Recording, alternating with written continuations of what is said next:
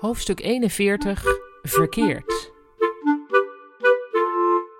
De zomer was bijna voorbij. Kavia hield van alleen zijn, maar inmiddels snakte ze naar het moment dat ze zich weer aan haar collega's kon ergeren, in plaats van alleen aan zichzelf. Ze verstuurde snel de mailing waar ze al die weken tegenaan had zitten hikken, ruimde haar bureau op en plakte her en der wat post-its op haar computer.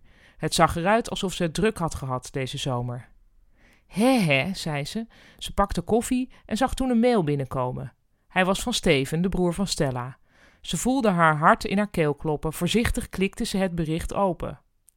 Jammer dat je e-mails niet langzaam kunt openen, dacht ze. Een e-mail is er of hij is er niet. Kan het zijn dat ik mijn tas heb laten liggen? stond er. Wat bedoelde hij daar nou weer mee? Het was weken geleden dat hij bij haar was geweest. Voordat ze er goed over nagedacht had, stuurde ze een vraagteken terug. Een minuut later kwam er een antwoord: Sorry, verkeerde cavia. Dit ging toch wel heel ver, dacht Cavia, en ze voelde hoe haar vacht overeind ging staan. Ze besloot niet te antwoorden om de zaken niet nog verder te compliceren. Tien jaar geleden had ze zich absoluut niet kunnen inhouden, dus dit zag ze dan maar als persoonlijke groei. Ze ging een uur eerder naar huis dan in haar contract stond. Verkeerde cavia, mompelde ze, terwijl ze voor een stoplicht stond te wachten.